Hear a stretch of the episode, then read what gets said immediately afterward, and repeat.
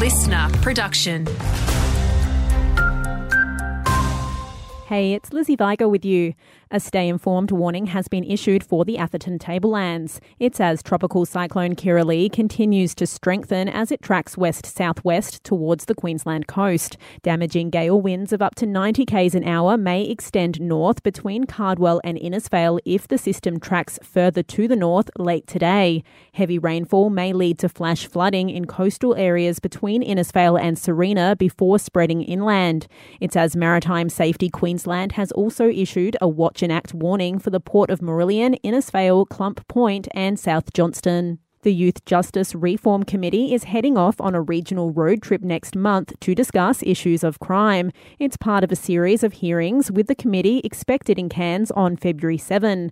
Committee Chair and Queensland MP Sandy Bolton says it's an opportunity for locals to share their thoughts and experiences. In this, and I think it's always been understood, there's no quick fixes. And it does take very much the community to be involved. You can register your interest to attend via the committee's website. Could solving the Australia Day debate be as simple as having a civilised debate? Indigenous comedian and Australia Day ambassador Dane Simpson thinks so. He says while there are real issues at play, we can't lose Australia's renowned inclusivity and mateship along the way. I feel like the world that we living in today is almost like sensationalised by the news and, you know, your social medias where everything's amped. And keep it exciting and colourful. That's the trick to packing a kid's healthy lunchbox. In the latest National Parent Survey, 78% of parents said they believe in the importance of a nutritious lunch. That's despite veggies and proteins being the most commonly forgotten foods.